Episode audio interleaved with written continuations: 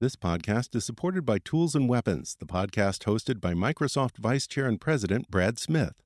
Each episode features insight you won't find anywhere else from the center of the conversation surrounding emerging technologies like AI. Right now on the podcast, you can hear a special episode where Brad Smith lays out Microsoft's vision for a vibrant marketplace driving the new AI economy. To hear more, follow or subscribe to Tools and Weapons with Brad Smith wherever you get your podcasts. This is Engadget. Here's what's happening in the world of technology.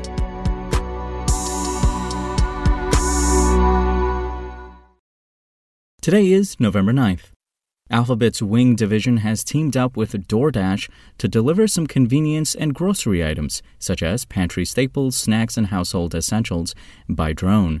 Customers can place an order through the DoorDash Air section of the DoorDash app and receive their items in as little as 15 minutes. When they check out, users will need to select a delivery spot for the drone to drop off their package. The DoorDash app will ask them to confirm that the drop zone is clear before the user completes the order. The pilot pilot is live in Logan, Australia, where Wing has been testing its services for a few years. DoorDash drone deliveries are only available to a small number of households for now, but availability will be expanded in the coming months. The drones can carry a payload of just over a kilogram, DoorDash said. This is a big step for Wing, as it marks the first time that the company's services have been accessible through a third party app. DoorDash employed Wing's new API to make the integration work. Until now, the Wing delivery app has been the main way for customers to order and receive items via the company's drones. Wing says it has been working on a way to offer third party app integration for some time. We see this new functionality as a logical step on this journey to make drone delivery a plug and play option for more businesses and consumers, no matter what app they use, Wing wrote in a blog post. Wing has been expanding its footprint in recent months. The company announced last month that its drone delivery service was coming to Ireland imminently. It's also operating in Christiansburg, Virginia, and Helsinki, Finland. And Tesla has at least one more recall in store this year, if not as large as the last one. As BBC News reports, the EV maker has recalled 40,168 Model S and Model X vehicles over a software defect that can reduce or cut power steering assistance when the car mistakenly treats potholes and other bumps in the road as steering assist torque. The National Highway Traffic Safety Administration, NHTSA, is concerned the sudden loss of help could be jarring enough to lead to a crash. The flaw affects model years 2017 through 2021 for both cars and first appeared with the 2022.36 firmware update. As with some of Tesla's recalls, the fix involves a software patch that has already rolled out. Over 97% of affected vehicles already have the new code, Tesla says.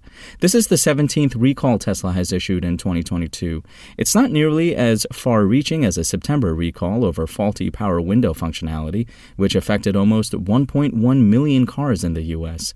Combined, however, the glitches have affected about 3.4 million EVs across the company's lineup. They've included problems with seatbelt chimes, overheating infotainment systems, and a full self driving bug that let vehicles roll through stop signs.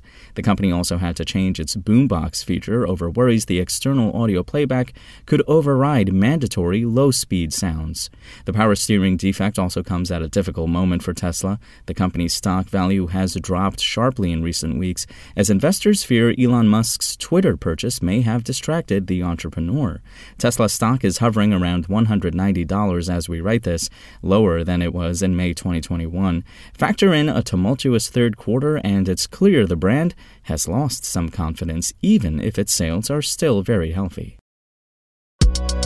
If you want to catch the latest tech news as it's happening, check out Engadget.com or tune in again every weekday.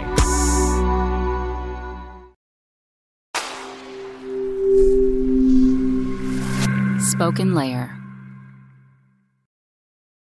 Want to learn how you can make smarter decisions with your money? Well, I've got the podcast for you. I'm Sean Pyles, and I host NerdWallet's Smart Money Podcast our show features our team of nerds, personal finance experts in credit cards, banking, investing, and more. And they'll help you make the most of your money while cutting through the clutter and misinformation in today's world of personal finance. You'll get clarity on strategies to help you build your wealth, invest wisely, shop for financial products, and plan for major life events. Listen to NerdWallet's Smart Money Podcast wherever you get your podcasts.